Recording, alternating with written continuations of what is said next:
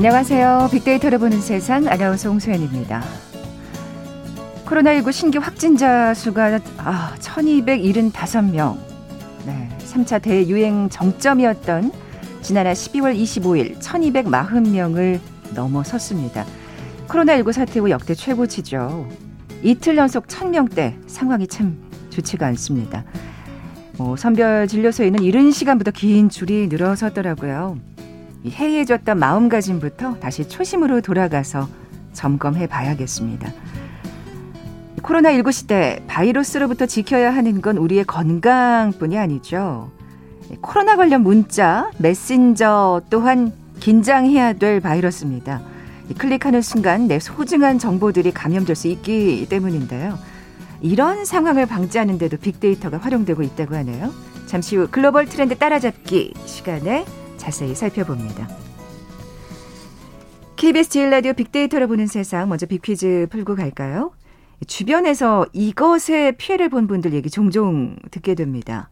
이것 침해 사고가 급증하고 있는데요. 국내 기업에서도 지난 2019년에 39건, 작년엔 127건으로 3배 이상 급증했고요. 올해 상반기에도 이미 78건이나 발생했습니다. 인터넷 사용자의 컴퓨터에 잠입해서 내부 문서나 사진 파일 등을 열지 못하도록 하고 돈을 보내면 해독용 열쇠 프로그램을 전송해 준다면서 비트코인이나 금품을 요구하죠.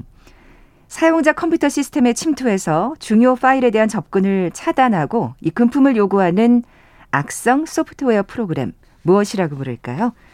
뭐 우리 글로벌 트렌드 따라잡기 시간 재미있게 들으신 분들이라면 아주 쉽게 맞추실 수 있을 것 같아요. 1번 스타트업, 2번 스마트폰, 3번 실리콘밸리, 4번 랜섬웨어. 오늘 당첨되신 두 분께 모바일 커피 쿠폰 드립니다. 휴대전화 문자 메시지 지역번호 없이 샵 9730, 샵 9730. 짧은 글은 50원, 긴 글은 100원의 정보 이용료가 부과됩니다. KBS 라디오 어플 콩은 무료로 이용하실 수 있고요. 유튜브로 보이는 라디오로도 함께 하실 수 있습니다. 방송 들으시면서 정답과 함께 다양한 의견들 문자 보내주십시오.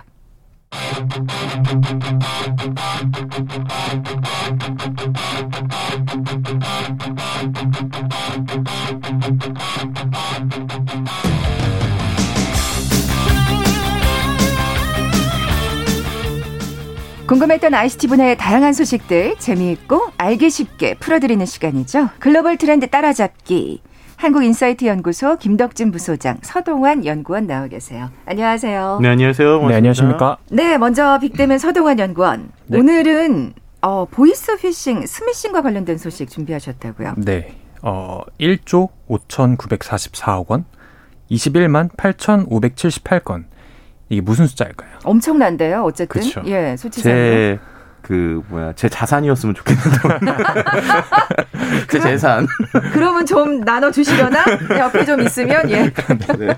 근데 이게 2017년부터 2020년까지 발생한 보이스피싱의 피해 금액과 발생 건수인데요. 아, 엄청나네요. 네, 여기에 근데 뭐 스미싱 같은 것까지 합치면 더 규모가 커지겠죠. 네. 그나마 다행인 것은 이제 몇 년간 증가하다가 작년에는 그게 폭이 좀 줄어들었다고 하는데 그래도 여전히 천억 원 이상의 피해가 발생하고 있다고 합니다. 그래서 오늘 이런 보이스피싱, 뭐 스미싱을 방지할 수 있는 AI 서비스를 제공하고 있는 히읗 회사에 대해서 소개해 드리려고 합니다. 네. 뭐 보이스피싱은 워낙 이제 음. 사실 좀 경각심이 좀 높아진 상태라 그렇죠. 감소를 한 것 같은데 메신저 피싱, 스미싱은 증가했다고요. 그 아까 뭐 우리 오프닝에서도 얘기했지만 음. 이게 또 이렇게 코로나 관련, 뭐 택배 관련, 그러니까 아, 정말 네. 열어보지 않을 수 없게끔 만드는 그런 것들이 꽤 날라오더라고요. 네, 맞습니다. 네. 게다가 요즘 모두가 이제 카카오톡 같은 모바일 메신저를 다 이용을 하잖아요. 네. 그래서 이런 걸 악용하는 범죄가 좀 많이 늘어나고 그러니까요. 있는데 음. 이게 메신저 피싱이라고 하면은 뭐 타인의 계정을 해킹을 한다거나 도용을 해가지고 거기에 등록돼 있는 사람들한테 금전을 요구하는 그런 수법입니다. 이게 뭐 누가 당할까 싶기도 한데 그 피해자 유형을 살펴보면은 거의 대부분이 40대 이상의 여성들인데 음. 어머. 이게 그러니까 이제 네. 예, 그러니까 이제 자식들의 그 계정을 해킹을 한 다음에 어, 엄마 나 지금 돈이 급해. 지금 빨리 뭐 해야 돼. 그러니까 뭐 카드 번호를 알려 줘. 뭐 개인 정보를 알려 줘. 이런 식으로 어, 정보를 빼가는 네. 겁니다. 저희 어머니도 이거 한번. 어, 다 하셨어요? 그, 근데 네. 저한테 전화를 하셨더라고요. 음. 야 이러면서 너 아니지 이러. 네. 아니야. 뭐 이렇게 급하게 돈이 필요해? 이렇게 물어보신 거 아니에요? 이러고, 네가 이런 애가 아닌데 뭐 이렇게 생각하셨대요. 예. 음, 네, 맞습니다. 네. 그렇게 확인을 해야 되는데 이렇게 뭐 너무 급한 상황이다 보면은 이거를 확인을 못 하고 맞아요. 당황해 가지고 주시는 분들도 있는 거죠. 그게 부모 또 마음이잖아요. 네, 맞습니다. 예, 예. 게다가 뭐 이런 방법 말고도 뭐 스미싱이라고 모바일 청첩장 아까 말씀하신 뭐 택배 번호 아니면 뭐 어, 또 요새 그러니까. 뭐 재난지원금 문자 이런 거를 보내 가지고 근데 또 제가 또 외국에서 돈을 썼다고 뭐 이런 거 날라고 어, 맞아요, 그러더라고요. 맞아요. 어, 어. 네 거기에 이제 막 링크를 하나 달아놓은 다음에 거기를 누르면은 네. 뭐 악성 프로그램이 깔린다든지 음.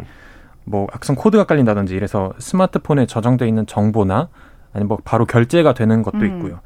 이런 방법들을 사용을 하는데 근데 이게 수법을 알아도 범죄자들도 사실 매번 진화를 하거든요. 그러니까 음. 이제 코로나 관련 문자가 그렇죠, 날라오고 예. 그러다 보니까 예방이 약간 어려운 게 있긴 하죠. 그러니까, 그러니까. 이게요, 저도, 일, 저는 솔직히 음. 이게 스미싱 문자라는 걸 알고 있었는데 어떻게 동작하는지 궁금해가지고 눌러본 적이 있어요.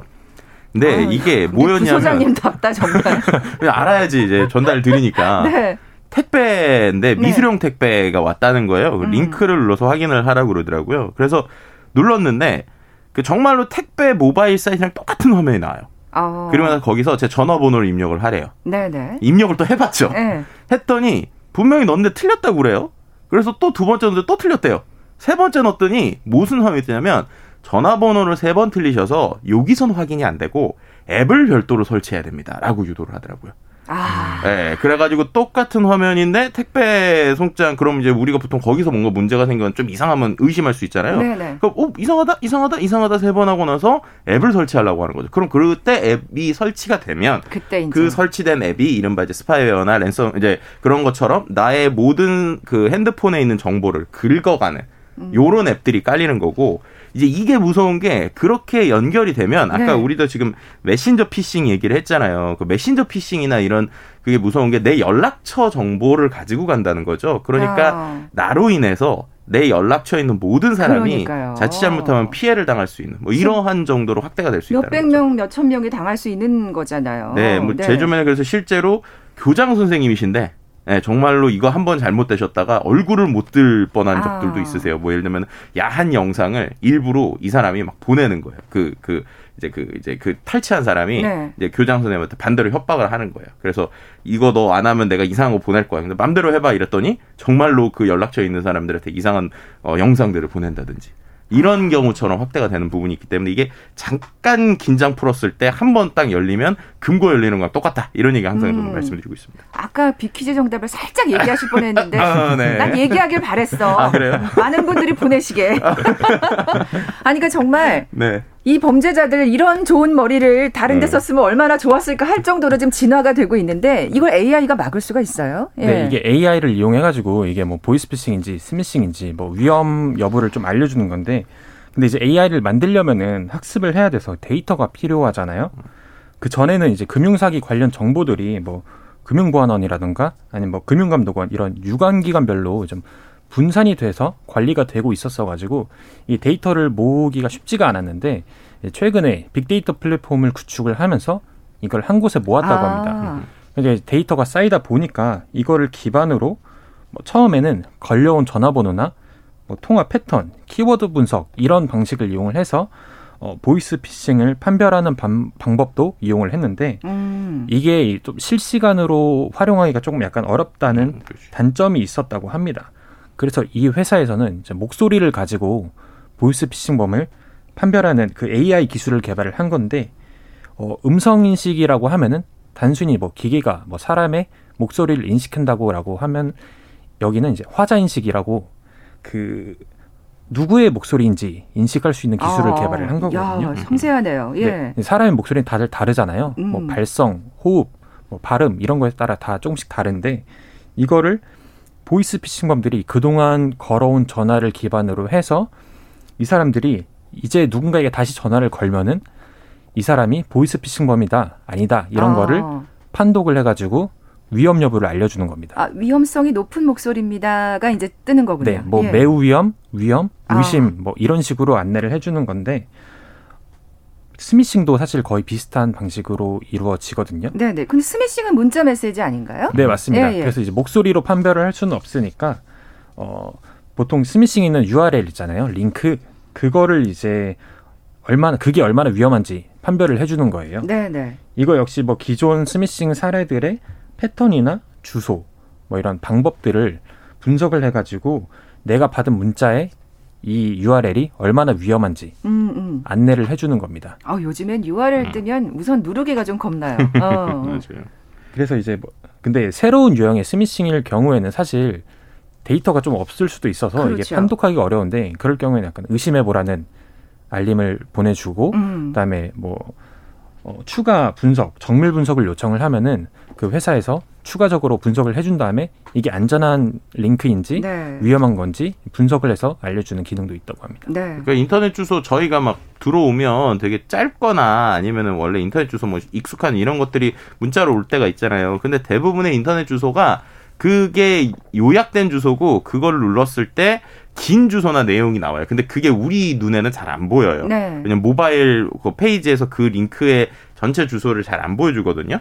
그러니까 이런 것들을 이제 이러한 시스템을 통해서 미리 이제 데이터베이스화를 해놓는 거죠. 그러니까 음, 음. 모든 건 아무리 짧은 주소더라도 이게 긴 주소로 한번 풀릴 때가 있어요. 그래야지 목적지로 도착하니까. 근데 목적지로 도착하기 전에 그 긴 주소를 미리 이제 이런 인공지능이나 빅데이터가 학습을 해놓고 네, 네. 야 이거는 이 패턴이면 어 이거 얘네들이 주소를 이렇게 바꾼 것 같다라고 이제 아하. 하는 거죠. 뭐 옛날에 실제로 그런 경우들 많았거든요. 예를 들면은 뭐 특정 은행이라고 치면 뭐 예를 들면은 뭐 예를 들면 뭐, 뭐 덕진은행 뭐 이런 게 있다. 그럼 덕진은행이 뭐 dukjin bank.com인데 음. DUK가 아니라 약간 DIK라든지. 그런 식으로 한자만 바꿔가지고 예, 예. 비슷한데 그 사이트는 똑같이 만드는 네. 이런 게 이제 가장 많이 쓰는 수법 중에 하나다. 뭐 이렇게 말씀드리고 싶어요. 아, 근데 얘기를 들어보면 뭔가 완벽하게 방지할 수는 없을 것 같아요. 계속 조금씩 조금씩 지금 바꿔가는 음. 형태잖아요. 네. 그래서 아무리 AI가 거른다고 해도 좀 시간도 걸릴 것 같고 바로바로 미연에 방지하기는 좀 힘들지 않을까 하는 생각이 드는데요. 네, 예. 아직은 완벽하게 방지하는 거는 조금 어려워 보이고 말씀하신 것처럼 이제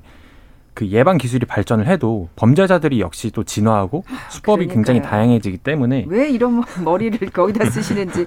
예. 네, 그래서 이게 완벽하게 아직은 방지하는 건 좀 어렵고 그래도 이런 서비스가 나오고 그 동안 이제 보이스피싱 예방 관련 어 노력이 굉장히 많았어 가지고 작년에는 거의 음.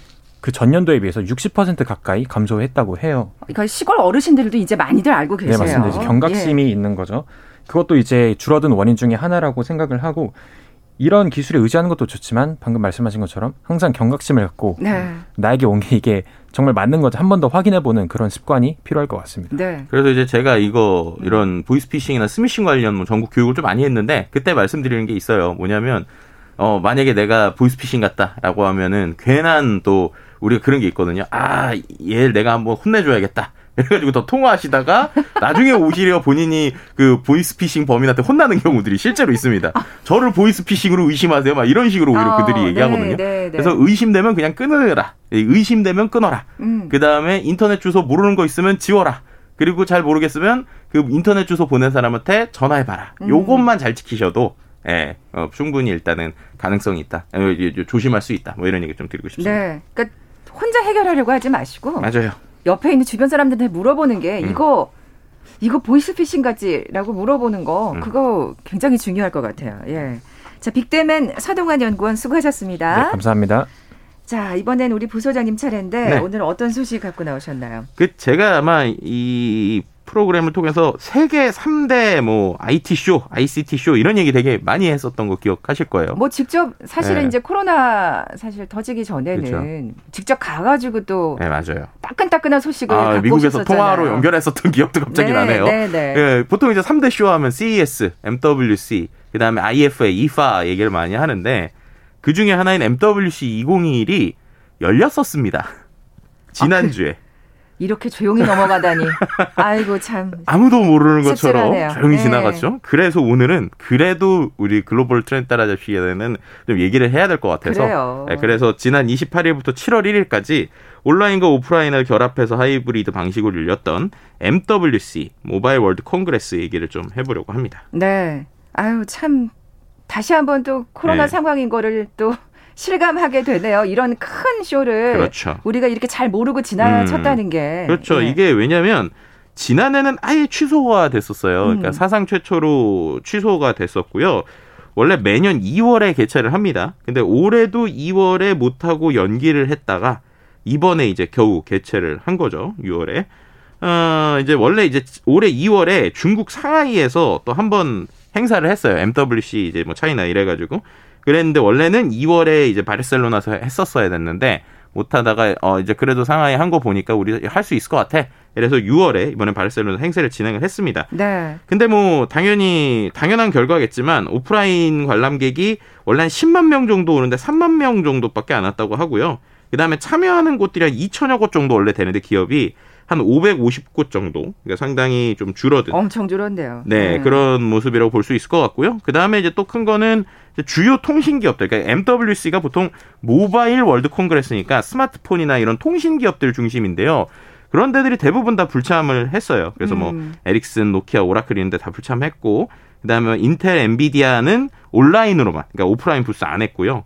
국내 같은 경우도 LG전자 같은 경우는 뭐 최근에 스마트폰 이제 철수했으니까 네네. 아예 이제 참여를 안 했고 삼성 같은 경우에도 오프라인으로는 안 했고 이제 온라인으로만 이제 몇 쇼를 좀 했었습니다. 음. 뭐 이러한 상황이다 보니까 아무래도 좀 국내에서 뭐 예전과 다르게 좀 이렇게 주목을 덜 받았다. 뭐 이렇게도 볼 수 있을 것. 같아요. 근데 또 사실 이게 가전 쇼다 보니까 IT와 결합된 그렇죠. 그만큼 사실은 그러니까 온라인의 어떤 진화된 기술을 보여줄 수 있는 기회일 수도 있을 것 같아요. 그렇죠. 뭐 예. 그러니까 이제 아무래도 그럼에도 좀 보- 봐야 되고 그다음에 좀 예, 익숙하게 아무리 온라인으로 보더라도 오프라인으로 우리가 또 스마트폰 만져보는 게 다르잖아요. 아, 그렇죠. 예, 그러다 보니까 이거 그래요. 오프라인 쇼에 좀 의미가 필요한데 이번에 솔직히 좀 강행한 이유는 약간 아, 행정적 혹은 돈적인 이유가 좀 있었어요. 아. 이게 뭐냐면 아, MWC를 주최하는 주최 측이 GSMA라고 있는데 이게 보통 이런 쇼가 하기 전에 1년 전 정도부터는 대충 다 이미 참석 그 참가비를 내고 부스를 이제 음. 설정을 받습니다. 네네. 그게 뭐 수억에서 수십억이죠. 그 어떤 기업당. 근데 그런 것들을 말씀드린 대로 작년에 취소를 했잖아요. 그러니까 작년에 원래 돈을 내고 들어간다고 했는데 작년에 이렇게 한 거예요. 올해는 취소가 됐지만 내년에 할 때 저희가 그거를 유예해드리겠습니다. 아하. 어, 환불은 없지만 내년에 할- 해드리겠습니다. 했던 거예요. 근데 올해 2월에도 못했잖아요. 그래서 이렇게 이번에 얘기를 한 겁니다. 더 이상 우리가 환불은 안 되고 이번에 6월에 또 쇼를 할 건데 그때 오시면 그냥 예전 돈으로 유예를 해주지만 이번에 안 되면 환불은 없고 취소입니다. 이렇게 얘기를 한 거죠. 약간 기업들로서는 조금 울며 겨자 먹기를 그쵸. 참여한 감이 없잖아 네, 있겠는데요. 그러니까 오프라인 행사하거나 어. 참가비를 날리거나 둘 중에 하나 선택하라는 건데 근데 그럼에도 불구하고 이제 많은 기업들이 좀 수억 원 참가비를 날려도 좀 불참했던 뭐 이런 모습들도 아, 좀 같이 그렇군요. 볼수 있었습니다. 오프라인이 같이 병행되지 않으면 조금 의미가 없다라고 또 판단한 기업들도 있는 모양인데. 그렇죠. 자, 그럼 행사 얘기를 좀 자세히 해볼까요? 네, 어쨌든 온라인과 오프라인을 그래서 연동하는 쇼였고요. 말씀드린 대로 오프라인에서는 좀 상당히 많이 줄긴 했지만 온라인 포함하면 어쨌든 한 1,500개 기업들이 온라- 온라인, 오프라인으로 행사를 좀 참여를 했습니다. 어, 이번에는 이제 주제가 connected impact, 그러니까 연결됐을 때의 어떤 영향력, 힘을 보여준 건데, 뭐 5G, 6G 계획까지 나왔고, 뭐 사물 어. 인터넷, 뭐 디지털 공급체인 인공지능, 스타트업, post 코로나, 뭐 모바일 플랫폼, 사용자 경험 같은 얘기 나왔습니다. 그러니까 예전과 다른 건 하나의 기기 얘기를 하는 게 아니라 기기와 기기가 연결됐을 때, 혹은 뭐 smart city처럼 모든 것들이 연결됐을 때 어떠한 그림이 그려지는가 이런 관련 음. 얘기를 좀 많이 했다라고 볼 수 있을 것 같고요. 또 다른 차원의 또 IT 네. 세계를 얘기를 했네요. 그렇죠. 예, 예. 그리고 이제 또 한 가지 조금 집중해 볼 만한 건 역시 MWC가 한 2, 3년 전부터 중국판으로 좀 지도되고 있다라고 하는 것도 얘기를 해봐야 될 것 같아요. 그런 얘기 여러 번 해주셨잖아요. 네, 예. 오- 실제 오프라인에 550곳이 참여, 참여했는데 그 중에 100곳이 중국 업체였어요. 근데 이게 왜 그럴까를 생각을 해보면 어, 미중 무역 갈등을 얘기를 안 할 수가 없을 것 음. 같은데 CES라고 하는 이제 가장 큰 세계 최대 IT 가전 전시회 1월에 하는 게 라스베가스에서 하잖아요. 그러니까 미국에서 하다 보니까 중국 기업이 대거 불참을 그랬죠. 했거든요. 예. 그럼 그런 상황에서 우리의 어떤 걸 보여주기 위해서는 쇼가 필요한데 그러니까 유럽에서 하는 이번 스페인에서 하는 MWC에 이제 어, 중국 기업이 계속 참여를 하고 있습니다. 벼르고 있었겠네요. 네, 생각하면. 그래서 좀 예. 유일하게 오프라인에 통신 장비 업체 중에서는 유일하게 참석한 게 화웨이예요. 이제 그만큼 이제 5G에 대한 것들을 얘기하고 있고 아. 특히나 이제 유럽 시장 같은 경우가 이제부터 5G가 깔리기 시작하거든요. 그러니까 우리나라는 이미 5G가 어느 정도 깔려 있지만 네네. 유럽은 이제 깔리기 시작하니까 그럼 어떤 장비를 우리가 사야 될까라고 할 때 이제 화웨이가 어떻게 보면 유럽은 저희가 잘 맞아요라고 하면서 이렇게 또 어필을 예, 했군요. 어필했던 뭐 이런 쇼였다라고도 좀 볼 수 있을 것 같습니다. 네. 그나마 이 쇼가 해외에서 관심을 끌었던 이유. 음. 일론 머스크 때문입니다. 네, 그러니까 이게 그 보통은 원래 이런 쇼를 하면 첫날에 관심이 높아요. 왜냐면 막 새로운 제품 막 쏟아지고 막 그래야 되거든요. 근데 오히려 첫날은 좀 썰렁했습니다. 왜냐면 상황이 이래서 그런지 음. 몰라도 대부분 다 기존에 있던 기술 얘기를 했지 뭔가 새로운 거를 보여주거나 이러지는 않았어요. 그래서 이제 두 번째 날에 어떠한 기조 연설로 이제 뭐 이제 회심의 카드처럼 이제 준비를 해놓은 거죠. 근데 이제 일론 머스크가 화상으로 한 거예요. 그러니까 연설을 하긴 했는데 가서 하진 않았고 이제 화상으로 했거든요. 근데 저도 네. 좀 봤는데 그냥 집에서 이렇게 약간 무슨 마루 같은 데서 그렇게 좀 하는 느낌이 좀 있었어요. 근데 얘기했던 핵심이 뭐였냐면 네. 그게 어, 궁금하죠. 네. 어. 이제는 어, 계속 우리가 알다시피 일론 머스크가 최근에 그 위성 쏘는 거 상당히 관심이 많단 말이에요. 스타링크라고 네. 하는. 근데 그걸 통해서 어, 전 세계를 위성 인터넷으로 연결하겠다라고 하는 비전을 보여준 겁니다. 이 얘기 우리 또 이 글로벌 트렌드 따라잡기에서도 했었죠. 그렇죠. 예. 실제로 지금 1년 이제 그 한 6만 9천 명 정도가 쓰고 있는데 이거에다가 공격적으로 30조 이상을 더 투자하겠다고 지금 밝힌 거예요. 그래서 1년 안에 한 50만 명까지 늘릴 거고 뭐 이렇게 되면은 지금 한 어, 위성을 통해서 1,500개 이상의 위성을 통해서 한 12개국 정도 시범, 시범 운영을 하고 있는데 여기에 12,000개 정도 위성을 더 보내겠다.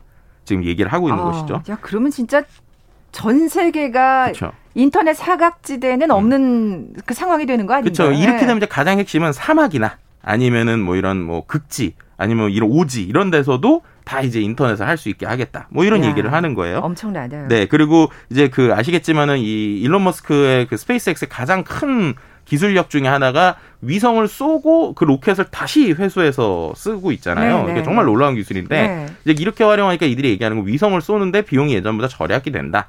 그래서 12,000개 쏘고 나면 그러면 이제 사람들이 상당히 저렴하게 뭐 예를 들면은 지금은 한 56만 원 정도라고 그래요. 한 달에 쓸 수- 이렇게 쓰려면 근데 이거를 한 25달러 그러니까 20만 원대 정도로 낮출 수 있다라는 거예요. 그러면은 뭐 우리가 일반적으로 인터넷 쓸 때는 어, 너무 비싸 이럴 수 있지만 그럼 남극 한복판에서 어, 우리나라 5G 정도의 속도로 인터넷이 된다. 라고 하면은 한 달에 20만 원 낼만 하겠죠. 그러니까요. 네, 이제 이런 식으로 해가지고 전 세계를 연결하겠다라는 게 지금 목표다라고 볼 수 있을 것 같습니다. 네, 역시 일론 머스크구나 하는 생각이 드는데요. 네. 자, 글로벌 트렌드 따라잡기 잠시 라디오 정보센터 뉴스 듣고 나서 계속 이어가죠. 코로나19 백신 접종 완료율이 10.8% 정도밖에 되지 않는 상황에서 하루 신규 확진자가 최다를 기록하자 정부는 현 상황을 4차 유행의 초입으로 규정하면서 확산세가 꺾이지 않으면 최고 수위인 4단계 적용도 검토한다는 방침입니다. 종합부동산세 과세 대상을 상위 2%로 한정하는 더불어민주당의 당론 법안에 과세 기준을 억원 미만은 반올림하여 계산한다는 조문이 포함돼 논란이 일고 있습니다. 과세 범위가 오락가락할 수 있다는 우려가 제기되는 가운데 야당은 4사 오입 계약이라고 맹비난하고 나섰습니다. 최재형 전 감사원장이 오늘 오전 부친상을 당하자 국민의힘 이준석 대표 등 야권은 바로 애도를 표하며 예를 갖추고 나섰습니다. 이 같은 분위기와는 별개로 야권에서는 부친상을 계기로 최 전 원장의 정치적 행보가 빨라질 가능성에 주목하고 있습니다. 대법원은 박근혜 정부 당시 청와대 특수활동비를 제공한 혐의로 재판에 넘겨진 남재준, 이병기, 이병호 전 국가정보원장 들의 재상고심에서 각각 징역 1년 6개월, 징역 3년, 징역 3년 6개월을 선고한 원심을 확정했습니다. 미성년자 성착취물을 제작해 박사방에 유포한 조주빈의 공범 남경읍이 1심에서 징역 17년의 중형을 선고받았습니다. 재판부는 피고인은 박사방에서 피해자들을 노예라 부르고 죄의식 없이 범행에 가담했다고 지적했습니다. 경기 안산 동산고등학교가 경기도 교육청의 자사고 지정 취소에 불복해낸 소송에서 승소하면서 전국 자사고 10개 교가 교육당국을 대상으로 낸 같은 소송에서 모두 이겼습니다. 교육부는 판결 결과를 검토해야 한다면서 별다른 입장을 내지 않고 있습니다. 지금까지 정보센터 뉴스 정한나였습니다.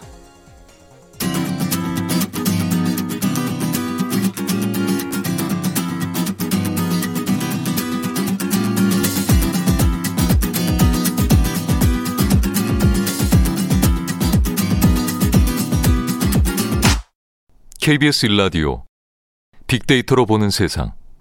네, 글로벌 트렌드 따라잡기 함께하고 계신 지금 시각 11시 31분 향하고 있습니다.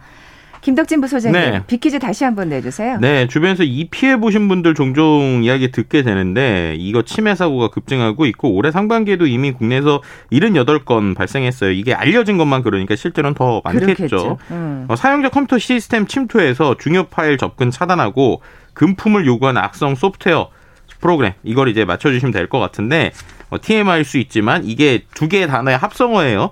몸값을 뜻하는 단어 그리고 소프트웨어 가 합쳐진 거라. 라고 보시면 될 것 같습니다. 네. 어, 1번 스타트업, 2번 스마트폰, 3번 실리콘밸리, 4번 랜섬웨어. 네. 뭐, 이 글로벌 트렌드 따라잡기 이 시간을 열심히 듣고 계신 분들 많은 것 같아요. 아, 많은 그럼요. 분들이 지금 정답을. 네, 솔직히 제가 힌트 요정이지만 이거는 어, 좀 자존심 상해서 일부러 힌트를 좀.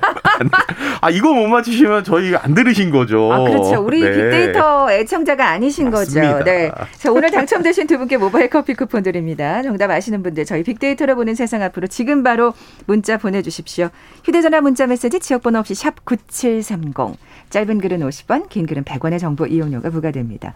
0937님이 어, 정답 보내주시면서 예전에 목감기로 아파서 자고 있는데 경찰청이라고 전화해서 오.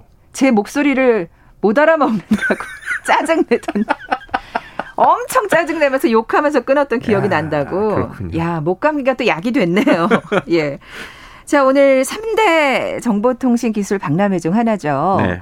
어, MWC 2021 관련 소식 전해드리고 있는데 눈에 띌만한 또 서비스나 제품들 얘기를 좀 해볼까요? 네, 좀 네. 재밌는 얘기 몇 개 좀 해볼게요. 코로나 이후에 또 그 다음에 또 최근에 우리가 환경 생각하는 이런 기술들 뭐 이런 것도 좀 많이 나오고 있는데 아, 포스트 코로나가 궁금해지죠. 그렇죠. 예. 뭐 예를 들면 제일 많이 나오는 것 중에 하나가 터치리스 기술입니다. 그러니까 안 눌러도 되는 거, 우리가 만지지 않아도 되는 건데 재밌는 것 중에 하나가 눈동자 움직임으로 자동으로 커피 주문이 되는 요런 게 좀 재밌었어요. 아, 요즘은 그냥 네. 그 문손잡이며 뭔가 터치하는 게 좀 꺼려지니까. 네, 그래서 예. 아메리카노 마실지 라떼 마실지 이렇게 쳐다보기만 하면 그게 이제 버튼이 눌러져 가지고 네, 이렇게 이제 내려가는. 야, 대단하. 네. 근데 막 어, 뭘 마실지 막 그 네, 눈동자 흔들흔들 하면 큰일 날것 같아요.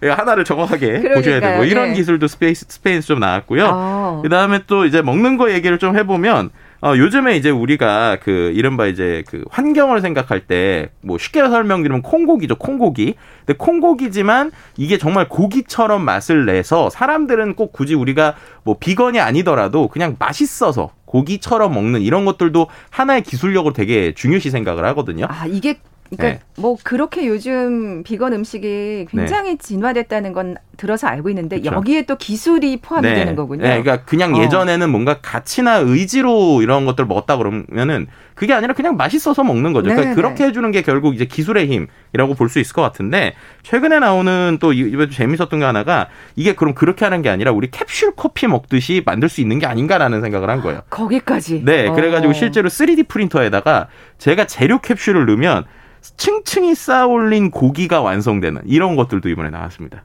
야, 이건 무슨 네. 만화 영화에 나오는 무슨 맛을 부리는 것 같은 네, 느낌인데. 근데 그게 뭐냐면 어. 완두콩하고 쌀에서 추출한 단백질을 캡슐에 담아놨다가 스테이크를 만들겠다라고 하면 그걸 놓고 스테이크 딱 누르면 스테이크가 뽑아지는 거죠 한마디로 3D 이야. 프린터로 아니면은 닭다리를 뽑아내는 뭐 이러한 이제 3D 세상에. 프린터를 좀 선보이기도 했고요. 그다음에 또 한 가지는 이제 시각 장애인들을 위한 초음파 그 이제 지팡이 초음파 센서가 있는 스마트 지팡이인데 이게 뭐냐면 안 보이시는 분들이 이제 지팡이를 들고 있으면 그 지팡이의 초음파 센서가 이제 계속 앞에 있는 장애물을 감지해서 사용자에게 어. 경고를 주거나 휴대폰 대신 위치를 얘가 안내해 주기도 하고 식당 카페에 대한 정보를 제공하는 뭐 이런 것들도 좀 보였고요. 야, 이거 진짜 이건 정말 어, 의미 있네요. 네. 예. 그리고 이제 5G 관련돼 가지고는 이제 기본적으로 그 건강 지표를 계속적으로 측정하면서 의료기기에 전송하는 뭐 이런 건강 관리에 대한 거 노인 운동 선수에게 중요한 뭐 이런 것들도 있었고 한 가지 이제 이건 저도 좀 어, 사보고 싶다 했던 게 스마트 안경이 하나 나왔어요. 네. 근데 이 스마트 안경이 뭐냐면 어, TV나 모바일에서 보는 화면을 140인치 크기로 계속 볼 수 있게 해주는 거예요. 그러니까 화면이 정확하게 따라오는 겁니다. 그러니까 지금 우리가 엄청난, VR 예. 엄청난 대화면인데요. 그렇죠. 그러니까 어. VR, AR 기기를 끼면 아직 이게 무겁거든요. 네네. 그리고 이게 내가 각도나 이제 어지럼증이 있는데 이거는 그냥 거의 안경하고 똑같이 생겼는데 거기에 이렇게 USB 케이블이 연결하는 게 있어요. 그래서 그걸로 컴퓨터나 스마트폰 연결하면 내 눈에서 정확하게 100, 그 140인치 프로젝터 화면처럼 이런 걸볼수 있게 해주는 거고요. 뭐 각도로 움직이더라도 이제 따라서 움직이는 야. 이런 뭐 재밌는 제품들 좀 볼 수 있었습니다. 네.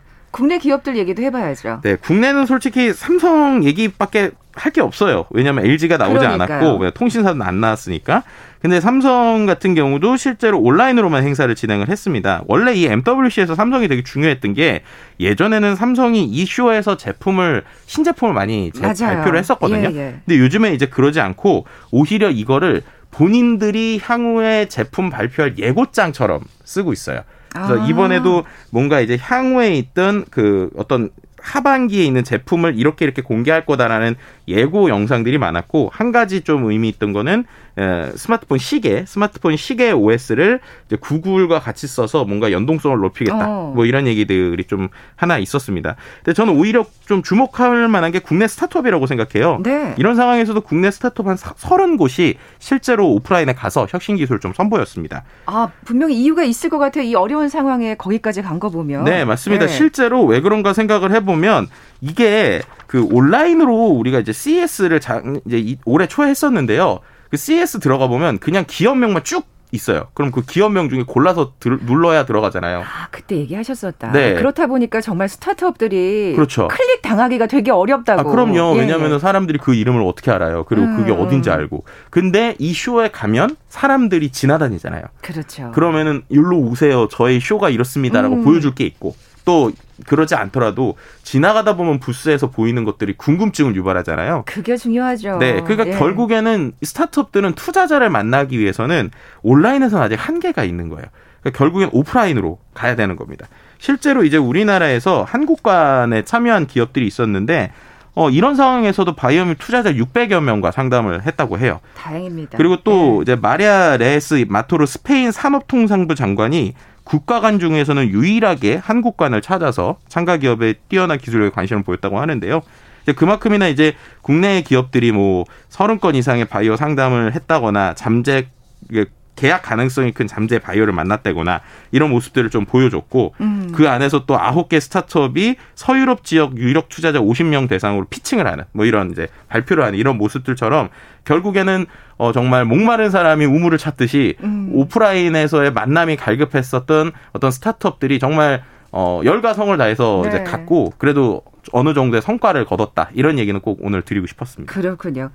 참 뭐 정말 쥐도새도 모르게 이게 마무리가 됐는데 그러니까요. 아, 내년에는 제대로 열릴 수 있을까 궁금하고 걱정되기도 하고요. 네. 사실 이런 대규모 수들이 이제 좀 뭔가 고민을 해봐야 될 때가 아닌가 그렇죠. 방향에 대해서. 이제 네. CES 2022 그러니까 내년 1월에 라스베가스에서 지금 벌써 한이만 한다고 지금 선언을 했거든요. 네. 모집하고 있는데 과연 이건 또 과연. 어떻게 될까? 이걸 좀 생각을 해봐야 될 것 같습니다. 네. 뭐. 아, 진짜 제대로 열릴 수 있다면 얼마나 좋을까. 네. 우리가 진짜 할 얘기가 많을 텐데 그러니까요. 그런 아쉬움도 있고요. 네, 그럼에도 불구하고 역시 만나면서 우연한 만남을 통한 세렌디피티라고 그러잖아요. 이런 게 아무래도 좀 필요한 상황이다 보니까 온라인에서 한다 그러면 그런 것들을 조금 더 구체적으로 서비스로 잘 만들어야 되지 않을까? 아니면 오프라인에서 하는 뭐 이런 것들이 좀 혼합하는 건 좀 현실적으로 좀 쉽지 않다라는 게 요즘에 좀 보여지는 것 같아요. 과제가 남겨진 거죠. 네. 온라인의 부족함을 어떻게 메울 것인가. 맞아요. 네. 맞아요.